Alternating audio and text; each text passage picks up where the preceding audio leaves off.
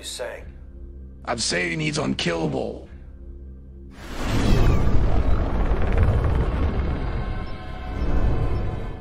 I'm saying he's unkillable, and he's about to turn the freaking frogs gay.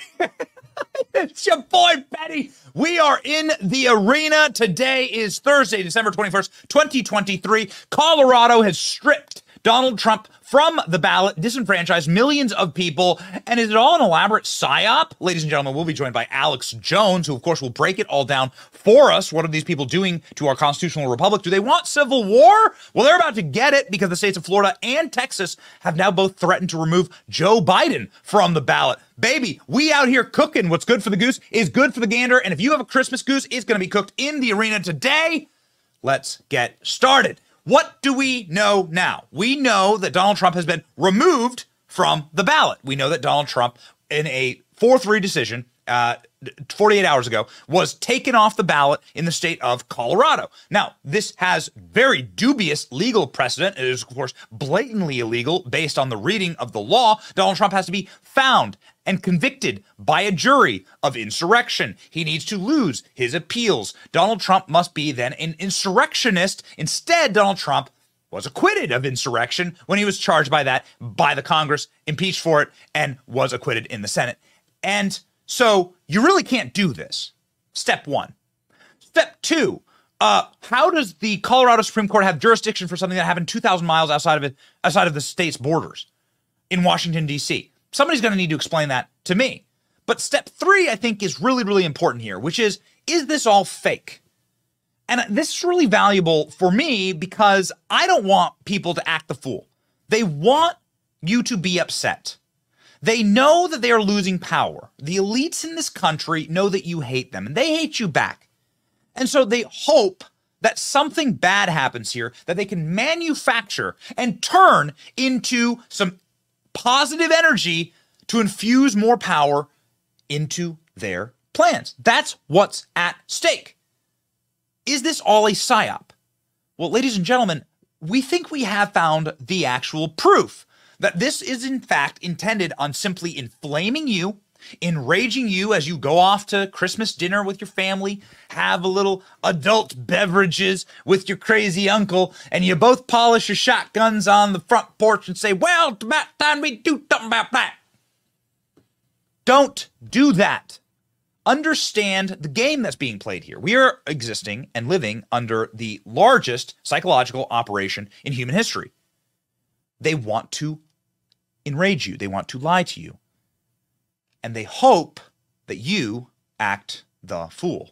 Ladies and gentlemen, buried here on the actual order itself from the Colorado Supreme Court is a kill switch, a pin that has been pulled so the grenade ain't live. Now, we've read through this whole thing. That's why it's important to read through it. And there's a lot of mean little nasty things said about Donald Trump. Oh, he did this and he did that. We don't like it. And we're going to get into that in just a second because what they're really doing is criminalizing free speech here. But ladies and gentlemen, let's take them at their word. These Supreme Court justices in Colorado, which are really just raging activists. And we, we got more on that in a moment. But let's read their words, shall we? Because it's really important to get past the headlines and past the hyperbole and into what they say. Therefore, to maintain the status quo pending the review of the U S Supreme Court, we stay the ruling until January fourth, twenty twenty-four. That means our ruling doesn't apply for the next couple weeks until a very important deadline to get on the presidential ballot and the primary ballot in the state. If review is sought at the Supreme Court, the stay expires. Then the stay will remain in place and the secretary will continue to require and include the President Trump's name on the twenty twenty-four presidential ballot. What? Until receipt of order or mandate from the Supreme Court. So wait a second. Hold on. This is all a trap. This is all a trick. This has all been centrally planned and organized. They, this isn't real. Of course, you know, like the sun will rise in the west. You know that Donald Trump is going to appeal this to the Supreme Court. The Supreme Court's been quite kind to Donald Trump and quite kind, quite frankly, uh, to the Constitution. And so, you know, you asshats, that this is going to get appealed and you have written into this ruling a kill switch that says this isn't actually real. And so I just want to really put a pin in that to say they already, this, they've already put in place here the automatic reflex that this is not going to matter. And so they really are just simply trying to incite, to inflame you, to, to, to make you angry. And it's all part of the wrap-up smear. There was this moment, and if you put someone on T V long enough, they'll eventually say something true, even if they're Nancy Pelosi.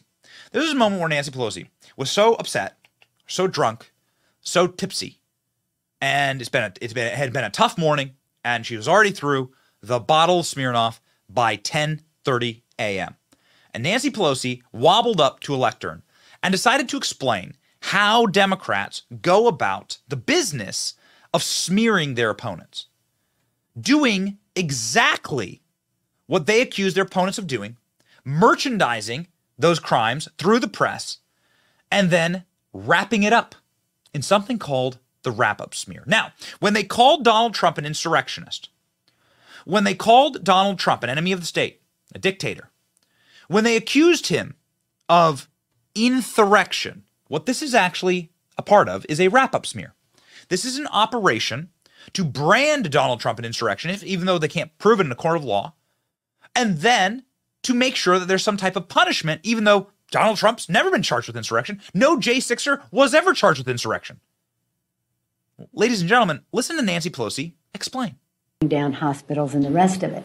So they don't want them to see that contrast, so they focus on something else. And it's a diversionary tactic. It's a self-fulfilling prophecy. You demonize, and then you, it, we call it the wrap-up smear. If you want to talk politics, you call it the wrap-up smear. You smear somebody with falsehoods and all the rest, and then you merchandise it. And then you write it, and they'll say, see, it's reported in the press that this, this, this, and this. So they have that validation that the press reported the smear, and then it's called the wrap-up smear. Now I'm going to merchandise the press's report on the smear that we made. And it's, it's a tactic, and it's, it's, it's self-evident. But I think I'm worth the trouble. It's a tactic. We're going to call Donald Trump an insurrectionist for three straight years. Now, I never heard the term insurrectionist. I follow the news very closely. And I was living in Washington, D C at the time. And I go, insurrectionist? What kind of a word is that? Never heard of it. And then, lo and behold, you see that they had an entire plan all along to dig up the fourteenth amendment and to charge Donald Trump with insurrection. They were going to commit such egregious crimes, crimes against Donald Trump. They commit criminal acts against Donald Trump. Donald Trump gets angry about those acts. They smear him for it. They merchandise it through the press. And now you get rulings like this out of Colorado. And here on your screen, ladies and gentlemen, is why. This is why. Because they're going through an enormous amount of trouble. And they're taking an enormous amount of risk here. This is a very risky operation, right? To deny somebody access to the presidential ballot. The Constitution's pretty clear about who can run for president. You got to be thirty-five years old. You got to be born in America. You have to have lived in America for over the last fourteen years. And that's what the Constitution says about running for president in Article two.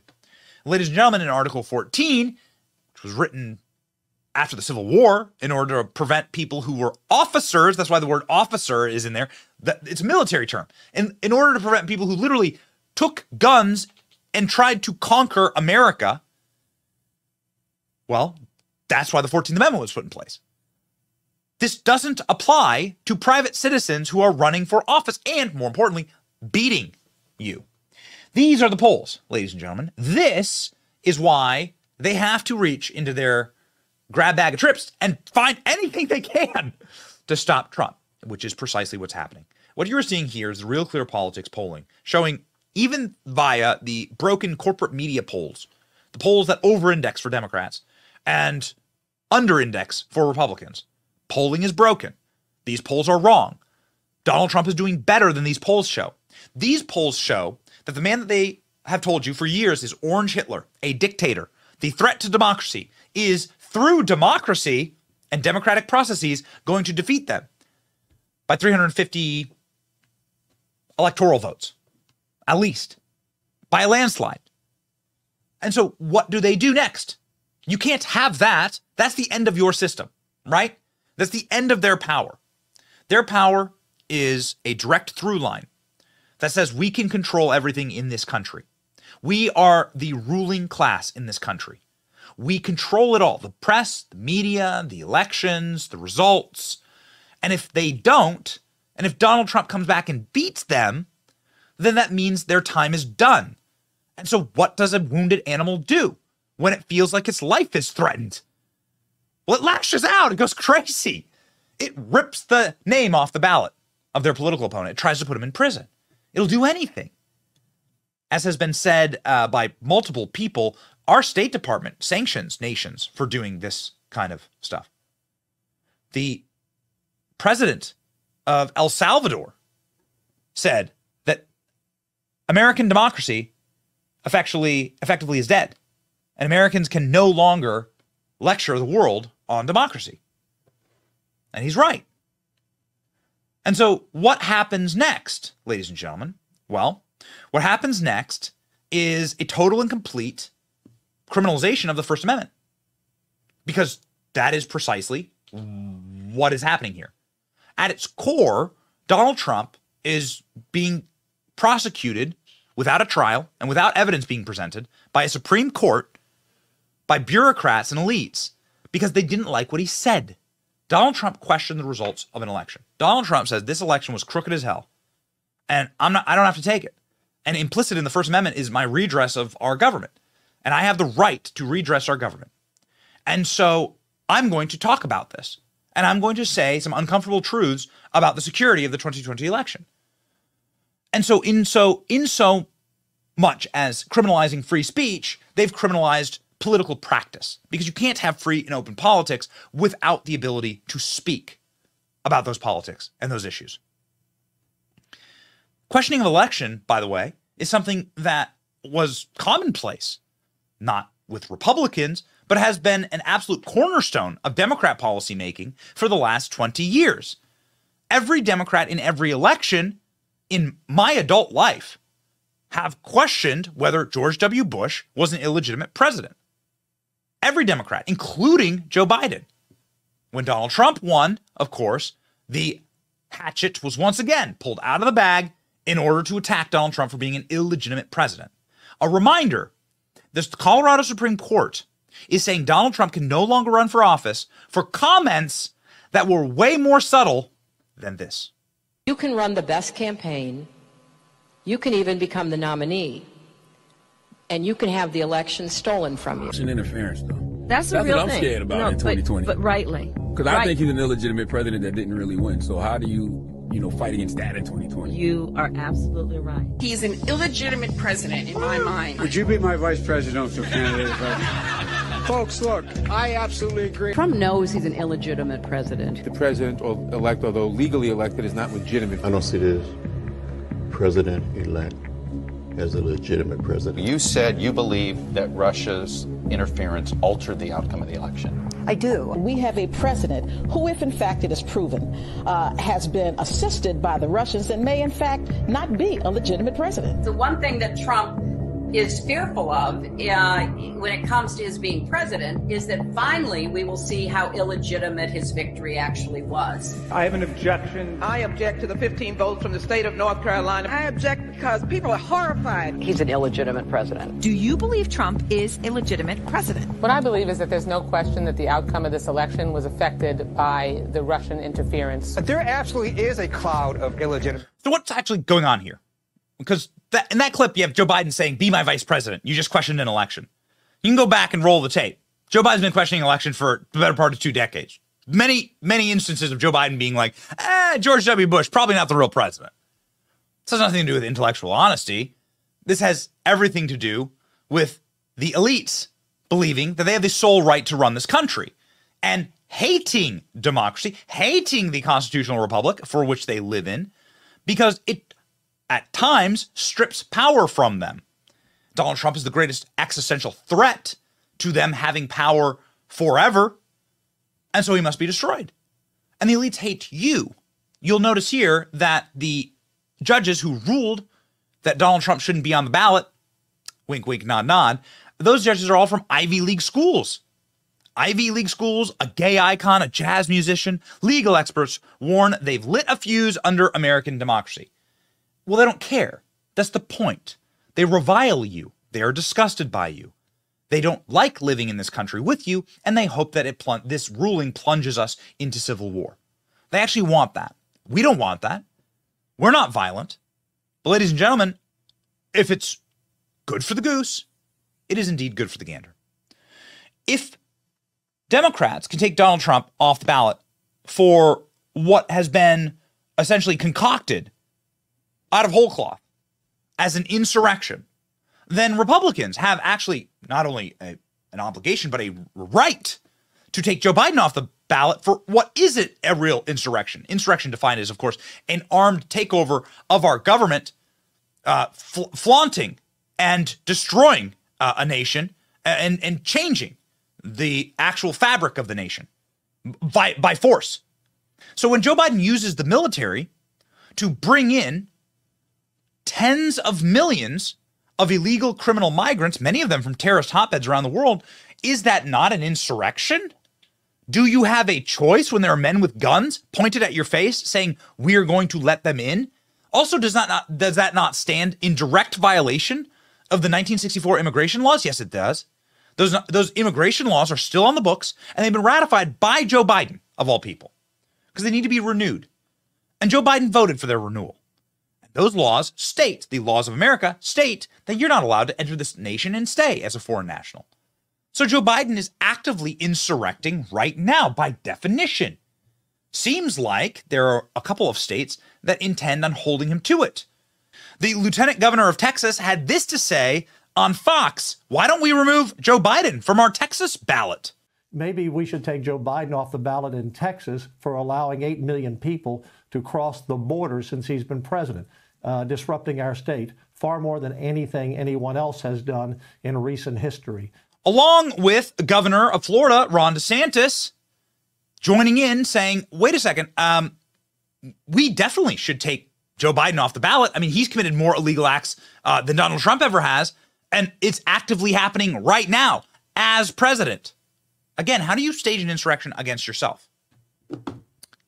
Somebody's going to need to answer that one for me. Maybe Alex Jones can in just a minute.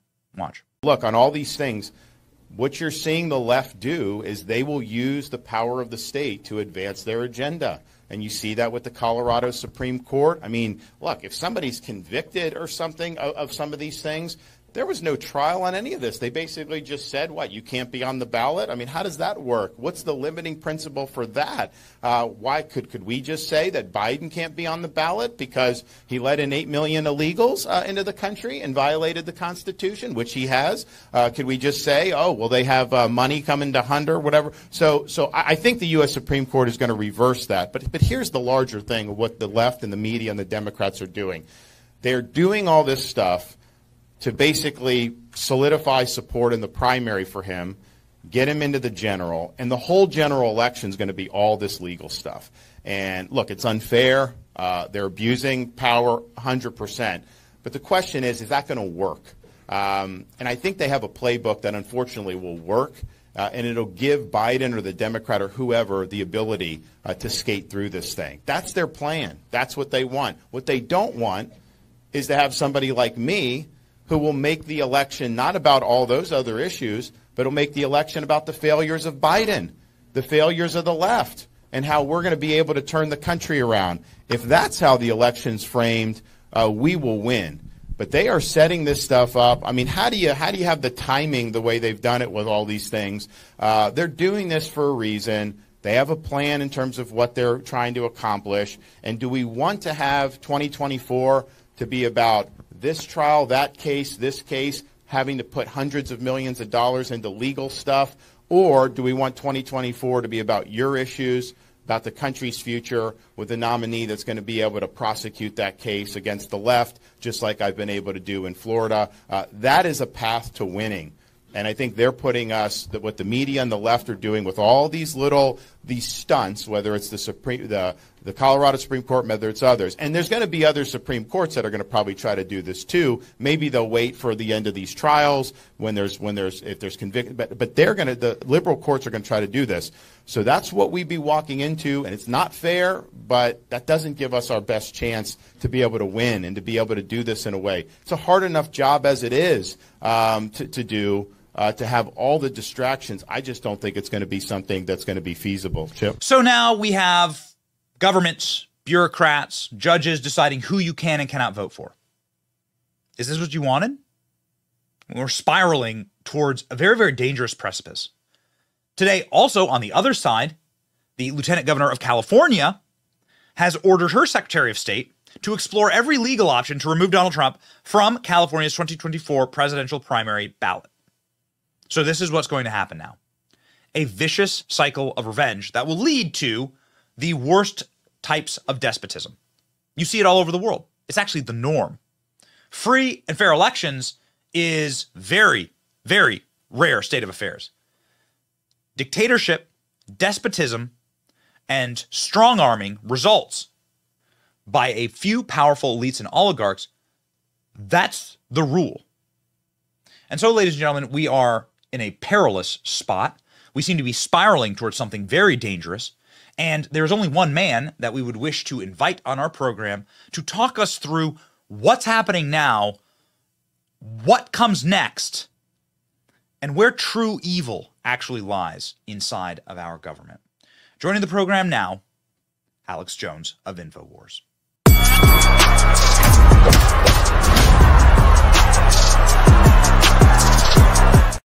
Joining me now, a man who needs no introduction, the great Alex Jones, freshly back on X. Congratulations, sir. Thank you. Uh, you had a uh, wild conversation with Elon Musk. What was the most interesting thing that you learned in that live conversation just a few days ago? He was basically agreeing with everything I was saying. And then I said, what do we call this resistance to dehumanization, depopulation? I said, I think we should call it Team Humanity. And he agreed with that. So uh, we're launching Team Humanity operation. Uh, is this, is this going to be, is it going to be like a, like an organization that's like in favor of, of human flourishing? Well, I've always talked about Team Humanity for years, but he said, no, I think that's the name of it. So we've launched a t-shirt, but I mean, other than that, I, I'm going to keep hyping up. We want pro-human unions, people demanding things be human-made, uh, that any, any A I-run systems are pro-human, uh, like a human union, not, not a business union, but a human union where we stand up for each other. It's amazing. Uh, it, it, it does seem as though we're kind of missing that. It seems as though we're, we're spiraling towards a, a post-human future. You talk about that quite a bit. One of the ways to get there would be civil war. One of the ways to get there would be to get people to turn on each other and fight each other and kill each other. And it seems like that's what they're fomenting with this decision in Colorado. This decision in Colorado seems perfectly timed in order to try and get people to go at each other's throat right around the holiday season, right when a bunch of people are going to be gathering with families, and right when people are the most pissed off about what is happening to President Trump. What's your make on this ruling? Well, that's right. They know it's going to be overturned by the Supreme Court. Federal law says, the fourteenth Amendment subsection says you must be convicted of insurrection to be barred from the ballot. So a five-year-old could know that. So it's it, it it's clear to make Trump sound like he's a criminal and stir people up. All these indictments have only boosted Trump in the poll numbers. This is already boosting him. The numbers are already out. Uh, and so, yeah, it's clearly a provocation. The actual ruling itself, which is on the screen right now, seems to have its own escape hatch. And it seemed to have been written in a way that it, it's not actually real. So it's written for the headline. I, I couldn't believe it when I went through the document myself. It's written for the headline to say that Trump is barred from the ballot, yet the ruling itself says if the review sought by the Supreme Court, the stay expires January fourth, then the stay shall remain in place, and the secretary will put Trump's name on the ballot. Of course, they knew that Trump was going to appeal this, and so it, this seems like a psyop. Well, it is, and now California is trying to introduce the exact same garbage. And, and and so this is about acting like Trump is illegitimate. Trump can't be on the ballot. It's another Wizard of Oz, man behind the curtain attempt to make Trump sound illegitimate, but it's only going to backfire. So how, you know, how, how does this actually play out? This goes to the Supreme Court. Does the Supreme Court make quick work of this? Is this a nine zero ruling? What's your prediction? I don't know if it's going to be nine zero. It might be seven to three or something, but I mean, you can't remove somebody from the ballot who's not been convicted of insurrection. Yeah, it's it's in the fourteenth Amendment. You can do that. He's not been convicted. So it's like saying if you're a convicted sex offender, you register as a sex offender. But if you're not a convicted sex offender, you don't register. Or uh, if you didn't get a ticket for going one hundred miles an hour and a forty mile an hour, you don't go to court. You don't pay a ticket. So there, there's there, there's no standing. Uh, they're just saying, oh, looks like insurrection to us. I was there when Trump was at the Ellipse on the Washington Monument on January sixth, twenty twenty-one. I was there when he said, be peaceful. And we, we, we had a space there, uh, and, and we had permits and everything on the back side of the Capitol. And so I witnessed the fraud that day, and, and I witnessed them claim that Trump was wanting to attack the Capitol. That's the last thing motive-wise he would want. We wanted to show our numbers and say, we don't buy this. We want a ten-day investigation in the Senate, which is in the Constitution. Donald Trump was impeached for insurrection, and of course he was acquitted for this charge. He's never been charged with insurrection. Not a single J sixer has ever been charged with insurrection. That's never been a case that anyone has caught. Uh, yet they're going to take Trump off the ballot for insurrection. You were there that day. You have the footage to prove it. There's, we have a clip actually of you with the bullhorn uh, talking to people at the United States Capitol that day. I want to play it right now. Over this. We need to not have the confrontation with the police. They're going to make that the story. I'm going to march to the other side where we have a stage, where we can speak and occupy peacefully. Tell everybody behind you, march to the other side. March to the other side!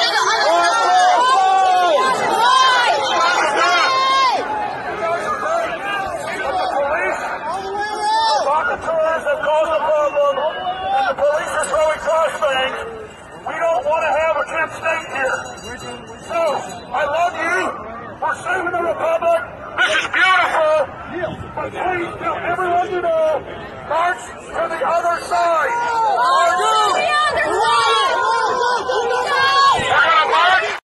So what was going on there? Can you can you unpack that? Because you were physically there. Well, we were going to have a rally like a month before on January fifth. And we, we organized that. And then the White House, for people that don't know, the White House, the federal government doesn't fund protests or demonstrations. So it has to be the campaign. So I got contacted by the Trump campaign people uh, for twenty twenty. Even though the election was over, it was still Trump campaign. And they said, hey, um, we want you to basically spearhead and, and, and work with people to get permits for Trump on the Ellipse on uh, January sixth. So you can have a big demonstration and call for a ten-day investigation in Congress. And I said, fine. And right at that point, I handed it off. I was like, why are you calling me? So then a bunch of Republican donors and, you know, the, the Republican Party took it over, and I was done. I put like one hundred thousand dollars down to get the space set up and the permits for January fifth. I was going to have a protest, you know, saying we don't accept the, the election, uh, a peaceful protest. And then basically they called me like I was the boss of everything and said, well, we want this big event. And, and then I handed it off. I'm told it's like four million dollars or something from donors to put up the big bulletproof glass, the big ellipse. About thirty thousand got into that. But over a million people showed up all around it, up to the Washington Monument. So long before Trump uh, even finished speaking, uh, the feds, dresses, Trump supporters, and others started attacking the limited number of uh, federal uh, police, uh, Capitol Police there. And then they started flashbanging him, and then they, they broke through, and Ray Epps was there, and all that's on record. And then, and then the feds opened the doors up and let people in. Well, I got there right after they'd broken in, and I was like, whoa, they're going in? And I was like two hundred yards away, but the tear gas is hitting us. So like, we see what's on the news. We're like, don't go in. It's a setup. Kent State's going to happen. That's like an hour before Ashley Babbitt got shot, and four other citizens were killed by the police. No, no police died that day, contrary to the popular statements by the media. And, and so it was a no-brainer. We don't want to attack the Capitol. That made us all look like fools. It was it was, it was just terrible. Um, and uh, so we were trying to get a ten-day investigation by the Senate that's in the Constitution. Democrats have called, that, called for that themselves. And so, yeah, I was there. But what's crazy is I was there. So I didn't know by that evening, I'm getting all these emails and calls from media. Hey, Wall Street Journal, New York Times says you were leading the attack from on top of statue. It wasn't a statue. It was a pile of... Uh, chairs still in bubble wrap that hadn't been unfolded for the inauguration coming up in a few weeks. And the, I was cowardly outside ordering the attack. So uh, then I luckily found some folks like Jack Posobiec that had already tweeted the raw video that somebody got of me saying, don't go in. And there's more. I go around the Capitol. I'll tell the cops, get on the loudspeakers that they had at the Capitol, tell folks to leave. I go back up the back steps, say everybody needs to leave. And a lot of people hear me, but the bullhorn, there's hundreds of thousands of people there. probably three hundred thousand or so, they can't hear me more than one hundred yards away. So we got a lot of folks not to go in, uh, but we failed to stop the overall deal. And, and then they opened up grand juries. They tried to indict me. Uh, we learned the Justice Department later said, no, it's we're going to turn Jones into a martyr. So instead, they indicted my uh, co-host, who was with me, never went in, tried to stop folks going in. They thought, well, that'll just be a lesson. But that that made him a martyr as well. Uh, and and they, they lied. The federal indictment and said he he went at the Capitol. They said he lied. Uh, they called for perjury charges against Owen. He, he'd already been working here like five years at the time this happened. Guy's been working here like eight years. And, and, and they said, Owen doesn't work here. It's a fraud. I mean, so this is just, man, when you finally get the so-called criminal justice system, which I've never been in, been in, other than, you know, jail a few times in high school for fighting or whatever, I, I didn't realize how corrupt it is. I mean, the stuff they file is like, would, would, would put Stephen King to shame. I mean, it is fiction. What would have happened if Alex Jones had gotten to the Capitol first, right? So what would have happened if you were standing there and you see a breach team, right, coming towards you, and you were there first and you had a bullhorn? What would have happened? You know, the Capitol's so big that they had people on like three sides protesting.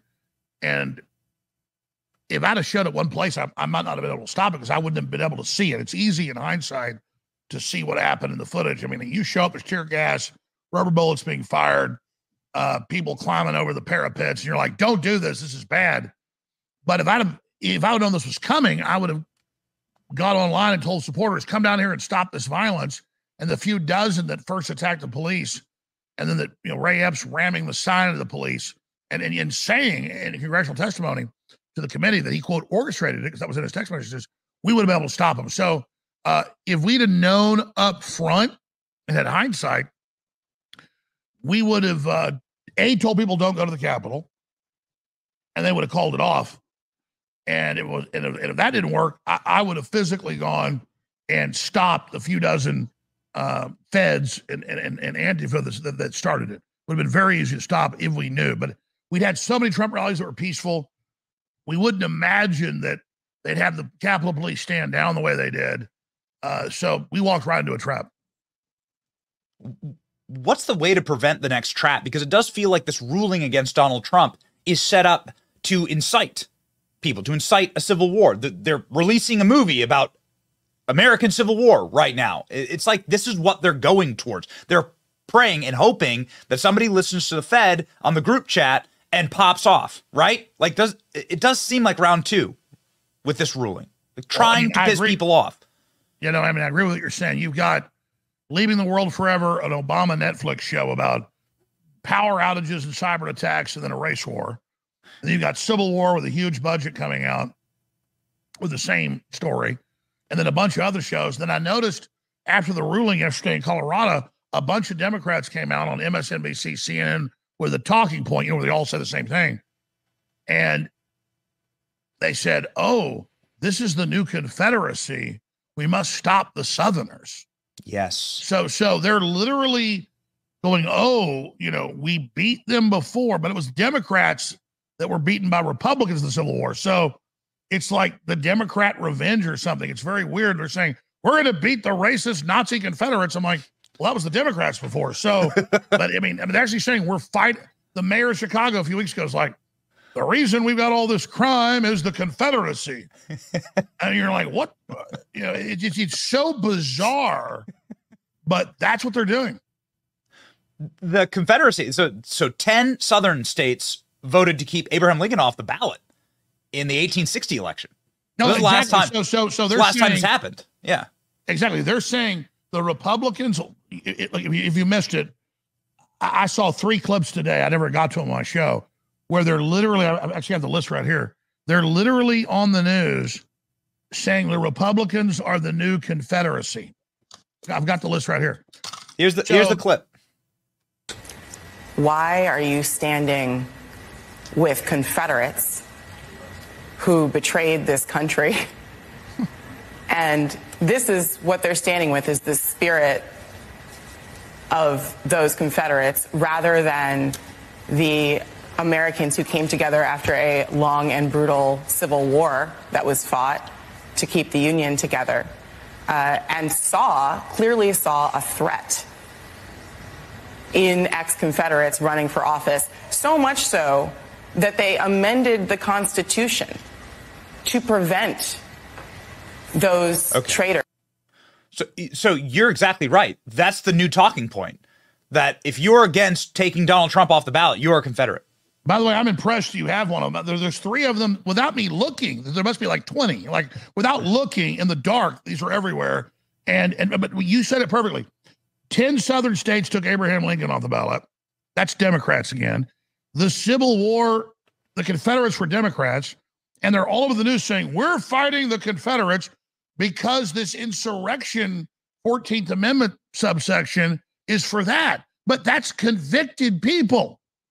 So again, I mean, it, it, it's so cuckoo, but the, but the Democratic Party, the ones that ran the Confederacy, Jefferson Davis, they know their constituents, I'm sorry, it's true, are so historically illiterate that they now literally believe the Yankee doodle dandy Donald Trump, as Yankee as it gets, loved to death, from New York City, is Jefferson Davis. I mean, who could come up with an hallucination like this? Uh, if Donald Trump is the president, how can he insurrect against himself? It's always been a question I've I've had. I mean, they now claim they now claim that uh, the Republicans were the rebels. I mean, I, I just I, it's it's they're hoping they're going to have a new civil war and win the same way they lost. They, they, they think they can turn this around. It's so bizarre. We're not violent. We don't want violence. Violence isn't the answer. But they're framing it. Oh, Trump's going to be a dictator. He's going to prosecute his political opposition. That's what they've all done. So we know what they're doing. It's pathetic. Everything they do turns to crap. They, they don't have a Midas touch. They have a crap touch. So, I mean, your guess is as good as mine, because the whole thing is like a lunatic asylum. I mean, I, I have no idea what they're going to do next, because they are so crazy. In at its core, and we looked at the backgrounds of these judges, the judges who went to the University of Denver Law School and who were grounded in Colorado, those judges sided with Donald Trump. It's like, this is insane. You can't take a guy off the ballot. You can't disenfranchise a million people in Colorado.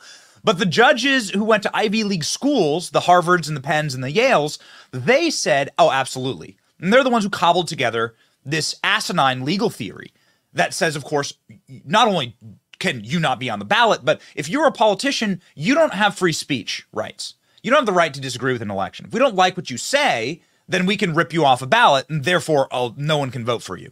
Which does seem like it really gets to the core of elitist Uh, uh, uh, repulsion at the general American population having rights. And ultimately, at the core of this ruling is, we know better than you. And so we will actually, to protect you, we will strip someone from the ballot that we don't like. Maybe I'm off on my ruling here. No, you're absolutely right. I mean, remember, they've indicted him in Georgia and in D C for questioning the election. And they tried to get Marjorie Taylor Greene and Gozer and a bunch of others off the ballots with lawsuits at the state level. So they're trying to not let you vote for who you want, and then say, saying, if you try to claim we're meddling, we're going to charge you and put you in jail for saying we're meddling. So it's just a totally desperate group. But the average leftist, the average globalist in our government is like a sixty-five-year-old lawyer. They're in a bubble. They, they, they, they have people groveling to them, calling them Your Honor all day, and they just sit back and they never get in trouble for all their failures. So though nothing they've done's worked to stop the populist movement, they just keep doubling down, doubling down. That only pisses the public off more, but they can't admit the failure because they're wearing black robes. An armed guard brings them in. Everyone bows down to them, and they're in these Harvard, Yale. And I, again, I never used to hate Ivy League people. I, I didn't because I was dumb, I guess. But the elitism of these people and, and the, the feeling of superiority, this is what we fought in seventeen seventy-six, where it was yes. the royals and the lords. Yes. I mean, George Washington was of royal lineage to the royal family, you know, of, of the Stuarts and all that. He, he wasn't part of the German, you know, folks that had taken over uh, with King George the First, Second, Third. But he couldn't sell land. He couldn't sell products. He had to go to a lord and have them sell it for him and make a bunch of the money. He couldn't even go to royal functions to do business. And, and so we had a war. It was really what it was over. It wasn't over tea or any of that. It was over the fact that the general public couldn't do regular commerce. That was the real complaint. It, even though George Washington was of royal stock, he wasn't an official lord. So he had to go to these creeps and have them take a bunch of his money as middlemen. And, and, and, and so now it's even worse, where if you're not Harvard or Yale or Princeton and have black robes and, and, and the no, sorry, you're defaulted. I mean, take New York. Trump's, Letitia James said last Friday, it was in the first ruling, the judge said, I find you guilty. There's no jury. But that's not enough. He goes, you're guilty when this starts. I find you guilty. I will decide how guilty you are. And it's all a show trial. In my fake trials in Texas and Connecticut, the judges defaulted me for discovery. All lies, gave them everything for years. They kept demanding more for three years. When there was nothing there, they went, okay, you're defaulted. And then they made up all this stuff. I couldn't put on a defense case. People said, why don't your lawyers defend you? The judge would call them behind chambers and give them a long list, which we weren't supposed to show the public. Here's thirty things. Here's twenty things. You can't say you're innocent. You can't say you never went to people's houses or harassed their kids. Did, didn't do any of it. But then they could just get up for hours and they would let witnesses talk at me from the bench and say, you're a horrible person. And it was all made up. And, and, and so people need to understand this is a weaponized judiciary, ladies and gentlemen. They have gone for broke, and they're all together giggling and laughing behind the scenes. They they screw over the citizens all day with the other lawyers. They have nothing but disdain. And so they go, screw the public. Just take them off the ballot. We're God. Like Venezuela, you know, the State Department goes around the world and sanctions countries like Venezuela for taking political opposition off the ballot. And a few months ago, they took Venezuela off that because they promised to not outlaw their political opposition. As soon as the sanctions were lifted, they arrested their political opposition. So the State Department goes around the world saying what the Democratic Party is doing is tyranny. And, and, and, and, and that those countries are not free, and they give them a listing as a totalitarian state. Well, we are under a judicial coup by the Democratic Party and their camp followers, the neocons. But the good news is the Cheneys and the Mitt Romneys are, are thrown over the side now. And like even even mainline Republican analysts say Trump is invincible now. But again, that's the immovable object comes into the unstoppable force. They aren't going to stop. So we have to then ask ourselves, if they're doing this now that's so brazen, so crazy that you can't vote for who you want, what are they going to do next? What are they going to do next? It, it, it keeps me up at night. I got kids. I know you do too. Like, what's planned next? I suppose you could watch Obama's Netflix documentary, Predictive Programming, and sort of get a taste of, of yeah, what the Russians working with Trump supporters take down the power grid, and, and then the white people all get exterminated because they're bad. And, and like, again, the black folks aren't coming up with this. Not that they aren't smart. I'm just, it's only Hollywood and the left. This is, uh, white folks don't come up with this. We no, only the C I A comes up with this. And, you know, leaving the world forever, uh, Civil War, twenty twenty-four. There's all these movies everywhere pre-programming this right now. And so, yeah, their attempt, and then they're saying, we're fighting Robert E. Lee. Donald Trump is Robert E. Lee. And the, and the Confederates and Jefferson Davis, and we're going to fight them down there in Georgia. I mean, it is it is just cuckoo, cuckoo. And all Trump said was, it's incredible. Over half the money. For, he said that he looked at the numbers. He went, wait. Half the money goes to middlemen that do nothing, that opened up China. And so twenty-five percent went to China on average, twenty-five percent to American companies and workers, and fifty percent, Trump learned on average, the deal Nixon set up, goes to the middlemen, the Charlie Mungers and the Bill Gates. Of course, the, the, the, the, the, the Tim Cooks love China. They get half the profit. Because of a, and so they're like, oh, we can't have any power in America. We can't have any coal power plants. Oh, can't have factories here. Because they got, because if Charlie Munger is dead now or any of them opened a factory here, they might make ten percent if they were lucky. You got to deal with China, baby. You get guaranteed half the profit. So, of course, business isn't open here. Of course, oh, you're getting electric cars because they're made in China. You're getting, uh, you know, solar panels. They're made in China. But China runs it all with coal power plants. So when you realize they set China up with those smart people, use them as robots, because they didn't have robots back then. They had robots, though they had Chinese. And, and we have a robot army of biological androids. That's how they see them. I don't see them as that. And, and, and the globalists are making half the profit that they used to buy up all the rest of the politicians. So it's real simple. That's all that happened. And we're finally like, man, this sucks. And even Xi Jinping, five years ago, uh, six years ago, before Trump got in, eight years ago, told, told uh, Biden, screw you, you get ten percent. And that's when our Navy went over there and all this happened. Not that China was screwing us. China's terrible. They're terrible communists, but they're nothing compared, like Trump said, to the middlemen. The middlemen that get half the profit.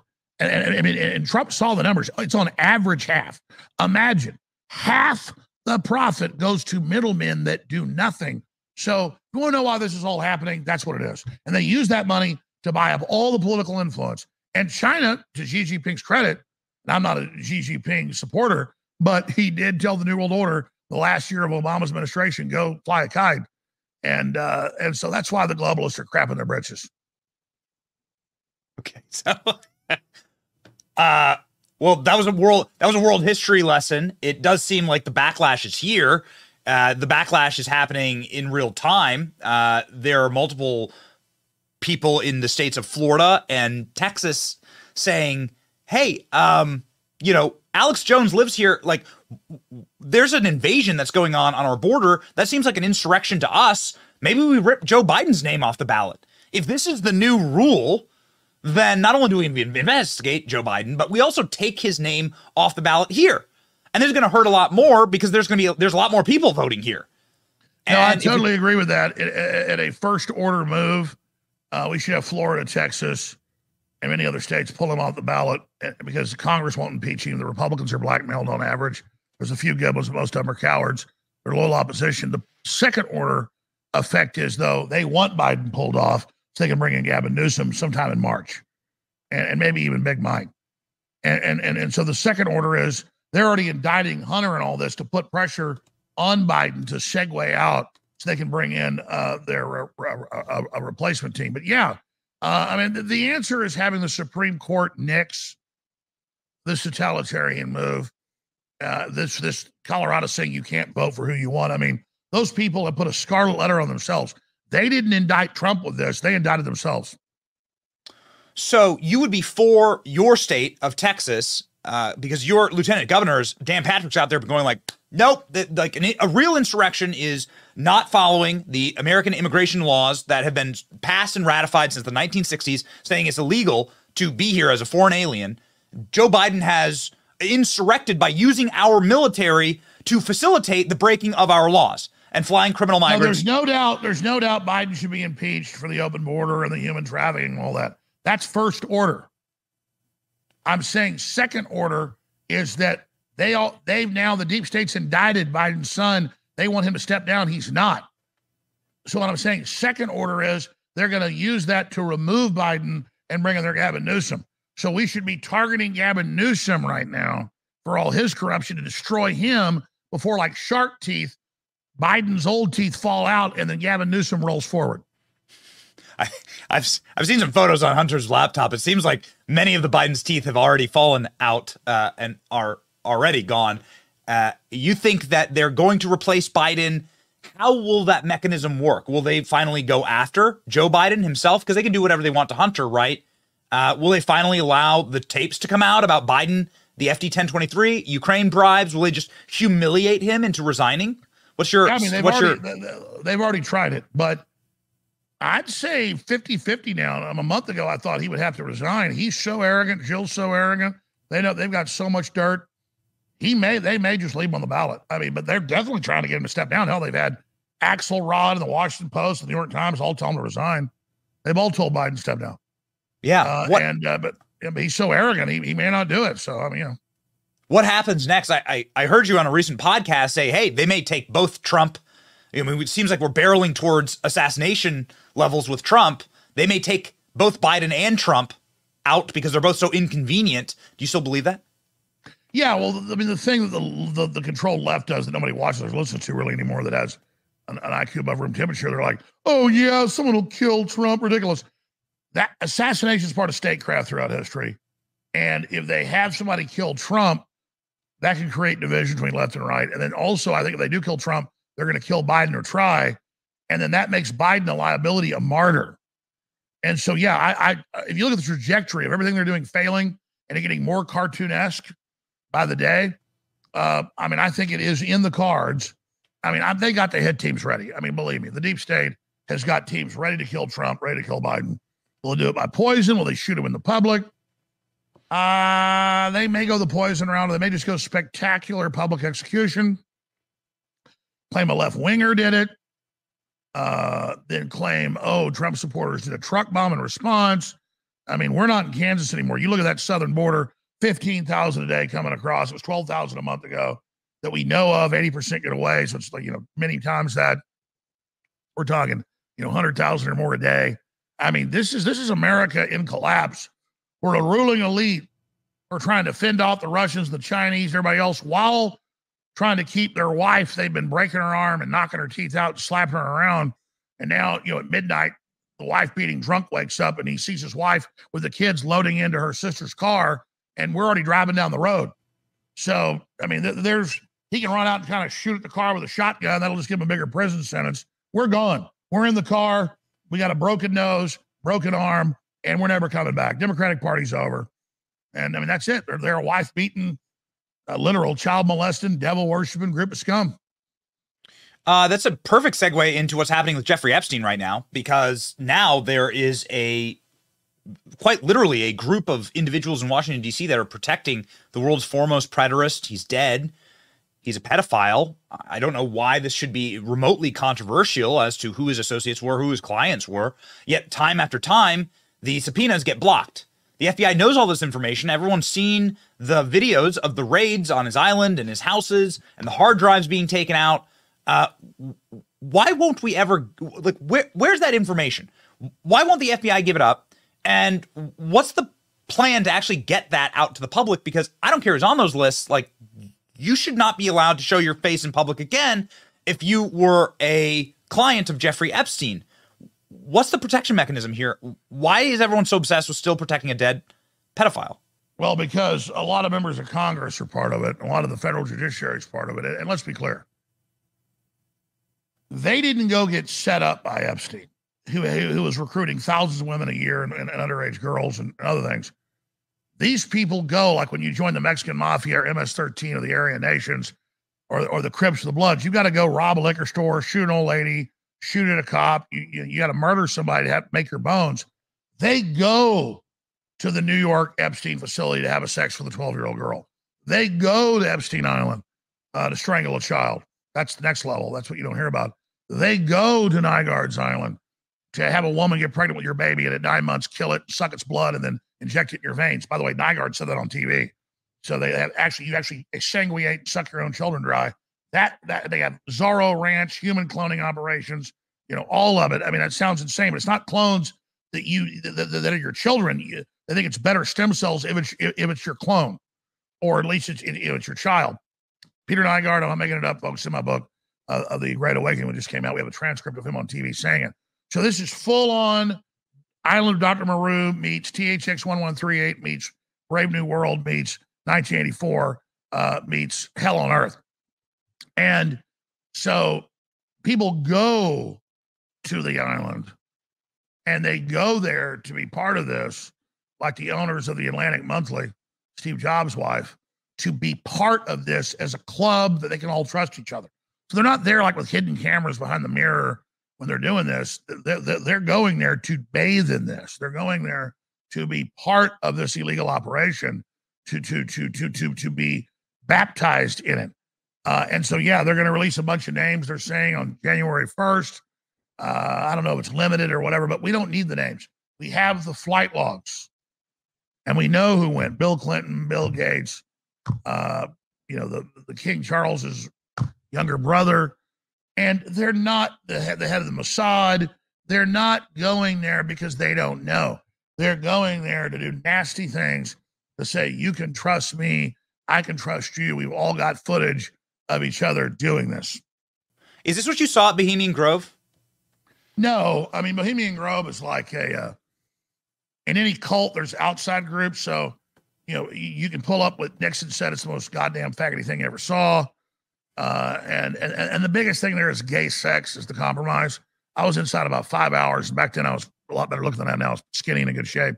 And I had guys pinching me on the ass and coming after me. I had to hide under a, under a, one of the little cabins until it got dark. And I was told on that date, they would have the ritual to Moloch and, and you know, the, the, the, the ritual sacrifice. It's really a bull. You know, they call it an owl, but it's, it's a horned Moloch of the Bible, giving out your children to the fires of Moloch.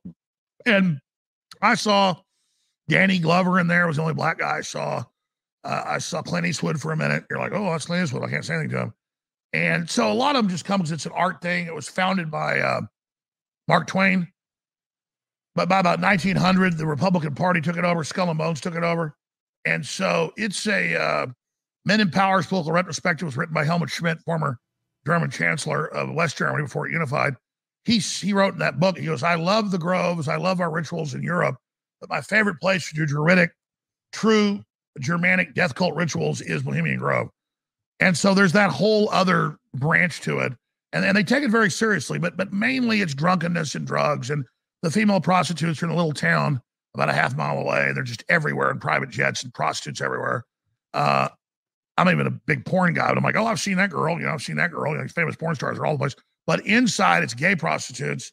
And, and, and, and so that's kind of the first level of it, like Skull and Bones, uh, is uh, the Republicans along.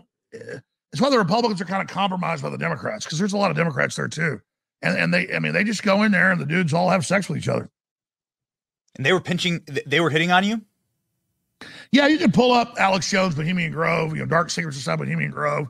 You, you can see me. I mean, I'm, you know, I'm, I'm like one hundred eighty pounds, good looking guy. This is like twenty something years ago, twenty-three years ago, man, time flies. And uh, I mean, I was only there like five, six hours, a little bit of hidden camera with one hour tape. So I got one hour going in, reloaded it, got one hour of the ritual, then got out of there. Nobody else ever did. You can go there outside of July and kind of get in, maybe. Few people have gotten it out, but you, during July, it's Secret Service, helicopters, police everywhere. And by the grace of God, I was able to get in, get out. Uh, and, and yeah, no, I had people whistling at me, guys pinching my ass. Uh, and I got questioned about Secret Service, about the Sheriff's Department a couple times. So I, I went ahead and hid real quick underneath a uh, uh, the uh, deck of, a, of, a, of one of the cabins. And then all of a sudden, it started getting dark. And I heard, dun, dun, dun, dun, dun, dun, dun, dun, dun, Hall of the Mountain King. And I come down the hill, and there's like, there's footage of this. And there's all these big tables, and they're eating, and they're all leaving to go to the little pond and the forty-foot uh, bull or slash owl.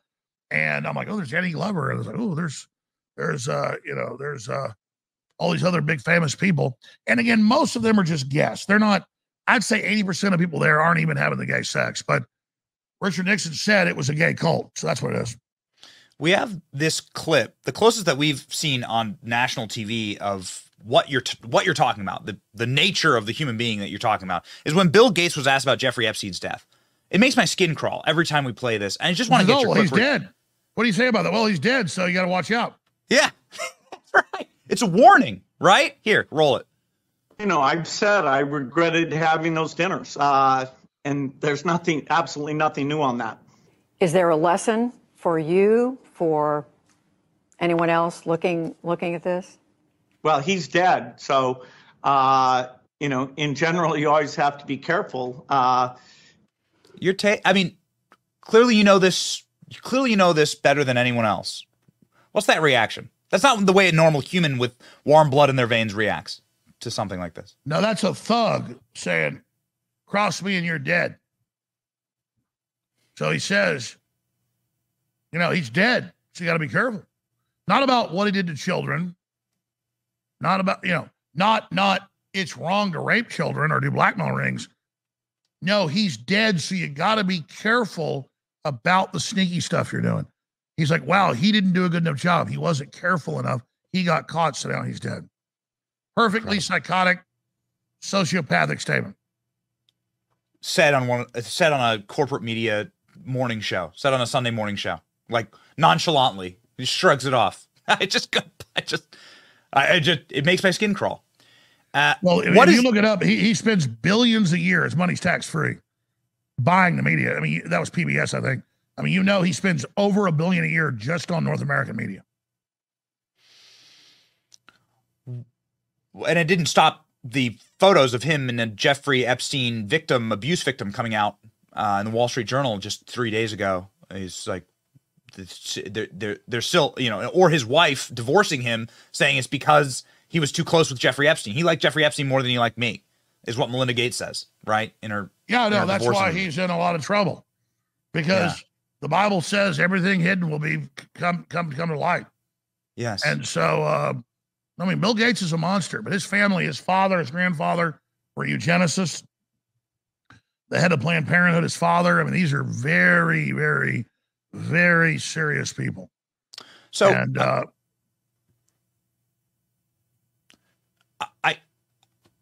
I'm a relatively young man. I have little kids. It's like, it's hard. It's hard to wake up in the morning and do this career without some hope, right? So what is our hope, Alex, as a society? What has to go right for us to continue to exist?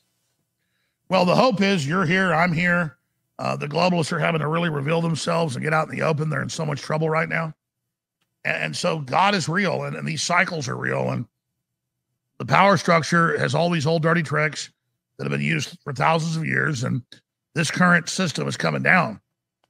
And so you just got to move forward and also not let your children be naive. Let them know about evil. Let them know about the system. Let them know most of the doctors are controlled and most of the schools are controlled. And, and we, we, we really live in an occupied country where powerful central banks have quadrillions in fiat money they created to buy influence. And so we're seeing what evil does when it tries to run the tables. And so, uh, and, and now evil's more dangerous than ever because it's cornered and it knows it's been exposed. So the battle's on. They're not going away. I mean, you know, you mentioned an article to me before we went on uh, that's, uh, you know, out there. Can't find it now. Uh, that just broke where they're admitting they cooked up COVID nineteen as a spike protein. Well, I already saw that in federal documents and uh, World Bank documents. That years before COVID, they had a COVID nineteen with a spike protein, and it was manufactured, and the Pentagon had it. And, you know, now that's in the news. I mean, this stuff is all coming out. It's all, but, the, but, but let me tell you the negative news. They wrote in the SPARS twenty twenty-five twenty twenty-eight document, put out by the big think tanks two years before COVID was released. And they even war game that it's all going to come out when you did it on purpose, and then how they're going to fry a few executives but still move forward. So, they've really wargamed this whole thing. But we can wargame it too and, and become aware of how they're operating. Yeah, it does. It, it, it does uh, sends a chill up your spine when you think about, wait a second, I've never heard this word insurrection. Why are they saying this is an insurrection? This is a riot at worst, or just a For bunch three of people. Years, insurrection, insur because right. they're trying to try to then now you're starting to or have a regulation. That's right. Now with the Colorado Supreme Court, you're starting to see like the end result of that. It's like, son of a bitch, these people thought through this. It's chilling. But that's what supervillains always do. They always overplan stuff and have it, you know, but, but then we find out about their plan. And once you figure out their modus operandi, it just gets harder and harder for them to win.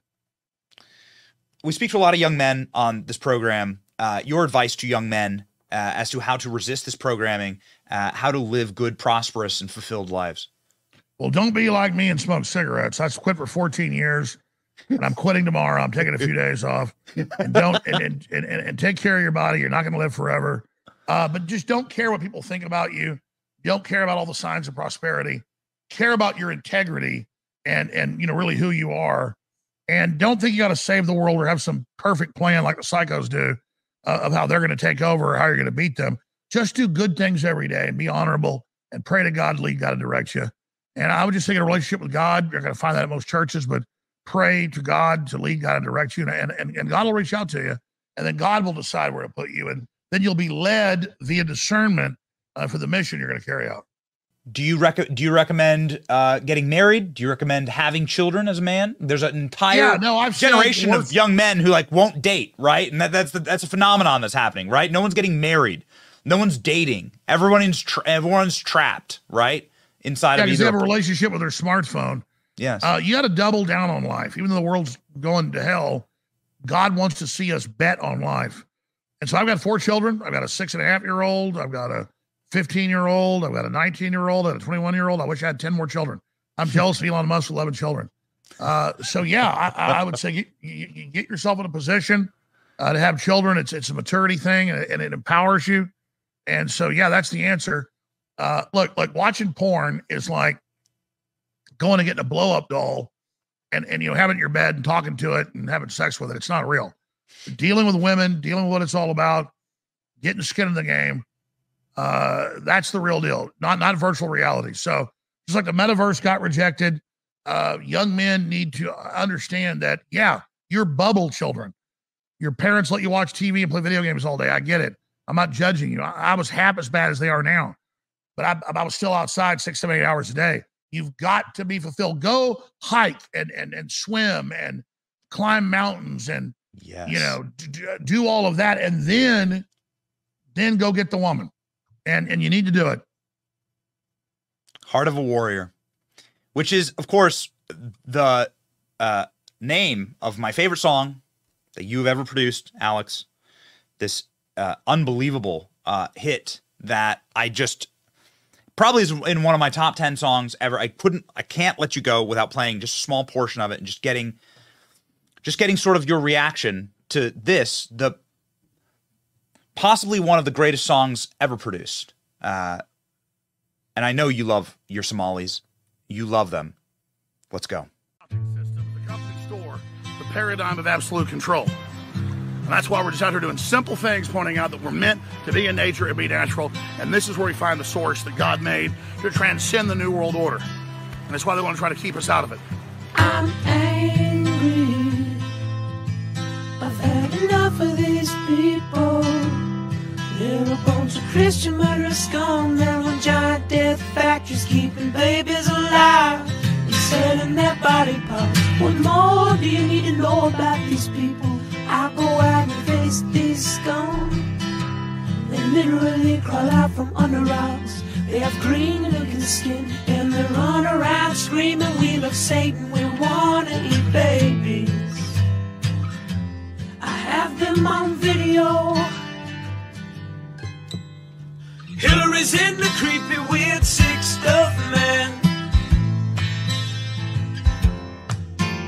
She sleeps in the same room with that creepy, weirdo woman whose mother wears a hood over her head. What the hell? That woman, number one, is ugly.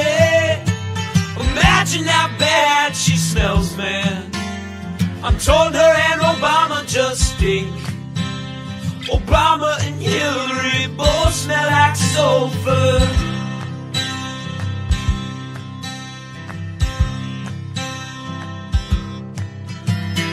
Literal vampire pot and the goblins are hobbling round, coming after us. My spirit gets close to that evil and I feel it go. I, I, I. We're such self-centered crap. We don't even notice hell itself rising up against us. Millions of pointed people of the very worst type, and I'm so pissed. We're gonna steal your daughter at the mall. Oh, oh, oh. We're gonna steal your wife, your son. Gonna stab you with a butcher knife, and then the police chief is gonna say, we love our Somalis, we love our Muslims, oh they're so good, oh they're so sweet. I was watching Fox News as I worked out this morning. Have you ever thought of dropping an album, Alex? I want to. You know, I didn't do that. Somebody else, uh, Time Warner funded that. I had like almost thirty million views. And when I said I liked it, they pulled it. But then it went on Spotify and got hundreds of millions of views, and they pulled that. But there's there's copies of it out there. It's Alex Jones, Bon Iver uh, song. And I love it. In fact, I, I've reached out to the guy that did it. And uh, Lesko's his name. And I said, we need to make the Alex Jones uh, Bon Iver album. I'm ready right now.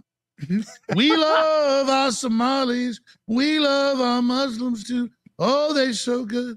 Oh, they're so sweet. Gonna stab your wife at the mall. Gonna stab your daughter, your son. And then the police chief is gonna say, we love our Somalis. We love our Muslims too. Oh, they so good. Oh, they so sweet. I couldn't think of a better way to end an interview. InfoWars dot com forward slash show, the daily show. That way you know where it's at, folks. My new book, The Great Awakening. Thank you so much. And come on my show. Alex Jones, Merry Christmas. You too. Merry Christmas and God bless us, everyone. God bless us, everyone. See ya.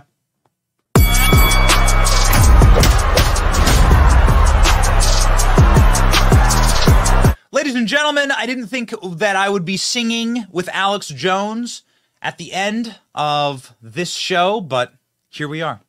You'll never know what will happen in the arena where we throw the punches, and we may very well be singing. Next, it'll be a Christmas carol, and we wish you a very, very Merry Christmas. May God bless you, and keep the hope, keep the faith, keep fighting. We're fighting right alongside with you in the arena. See ya.